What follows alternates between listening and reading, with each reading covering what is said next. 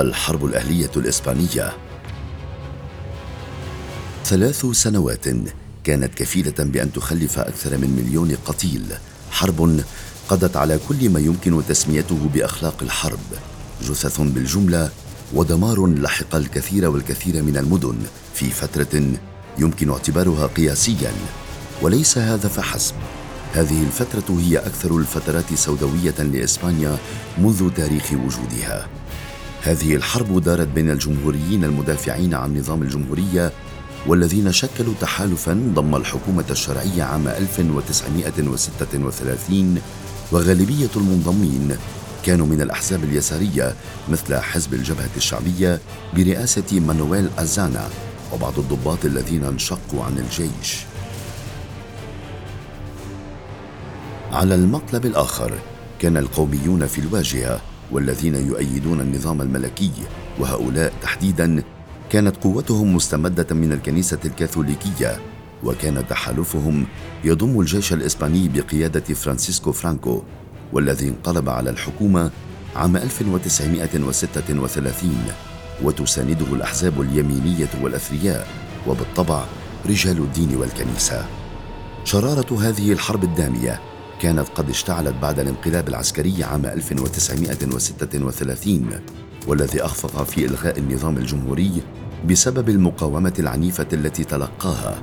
وهذا لم يكن السبب الوحيد بل ما لعب دورا كبيرا في هذا هي الهزائم المتتالية التي منيت بها إسبانيا في مستعمراتها اللاتينية على يد قوات الولايات المتحدة. هذا الأمر أدى لتدهور اقتصادي ومعيشي كبير. فمثلا في العام 1902 تم تنصيب الملك ألفونسو الثالث عشر بعمر السادسة عشر فكان يغير الحكومات والوزراء كيفما شاء وفتح المجال أمام الأثرياء واستبدادهم واضطهادهم لعامة الشعب. وفي العام 1921 تلقى الجيش الإسباني ضربة قاسية في مستعمراته في المغرب العربي وكشفت هذه الهزيمة كمية الفساد الكبيرة في الجيش والحكومة ومؤسسة العرش وفي العام 1923 وحتى العام 1930 تشكلت حكومة ديكتاتورية بقيادة الجنرال ريفيرا الذي حل البرلمان وعطل المؤسسات وضيق الحريات على كل من عارضه.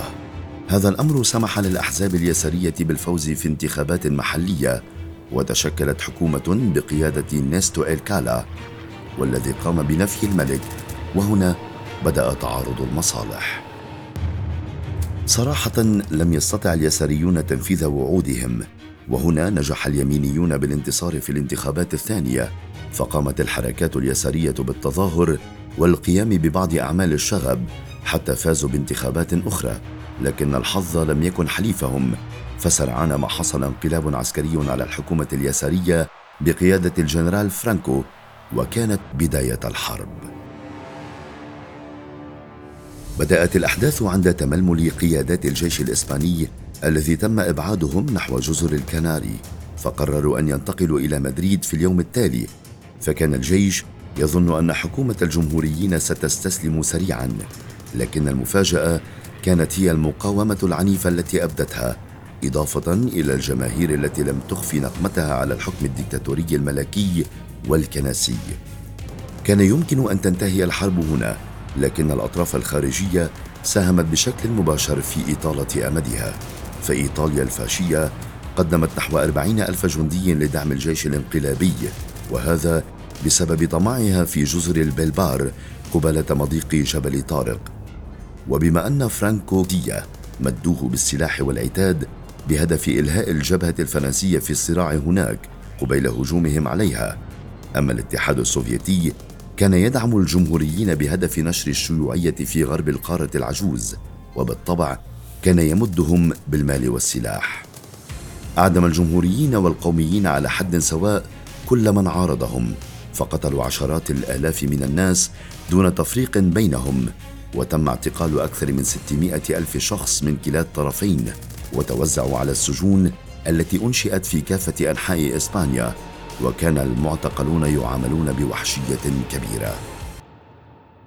مدينة غرينكا كانت لها الحصة الأكبر من الرعب والدمار فبمساندة الألمان قصفها فرانكو بأكثر من خمسين طنا من القنابل. كانت الجثث مرتمية على الأرصفة حتى أن معالم المدينة كانت ستختفي كلياً. وهذا في العام 1937 بهدف إخراج الجمهوريين منها. معركة إبرو. في العام التالي كانت قوات فرانكو قد وصلت إلى شمال فالنسيا فواجهت نحو مئة ألف جندي مقاتل من الجمهوريين فاستمر القتال نحو ثلاثة أشهر إلى أن انتصرت قوات فرانكو ودحر الجمهوريون. أما برشلونة فقد سقطت دون قتال وانتصر فرانكو. بهذا الانتصار حققت الفاشية في أوروبا انتصارا كبيرا فأصبح التنسيق على قدم وساق بين ألمانيا وإيطاليا ولاحقا اليابان وهم دول المحور بسبب رفض فرانكو مشاركة مقدرات بلاده معهم. فخسرت إيطاليا الكثير من مراكزها في المنطقة وألمانيا لم تحصل على ما منت به نفسها من مناجم وخيرات. بعد حرب خلفت أكثر من مليون قتيل وأكثر من ستمائة ألف معتقل والكثير من المشردين والمدن المهجورة وبالطبع ندبة قاسية وعميقة في قلوب الإسبان يملأها الرعب والخوف ولحسن الحظ انتهى كل هذا بعد وفاة فرانكو عام 1975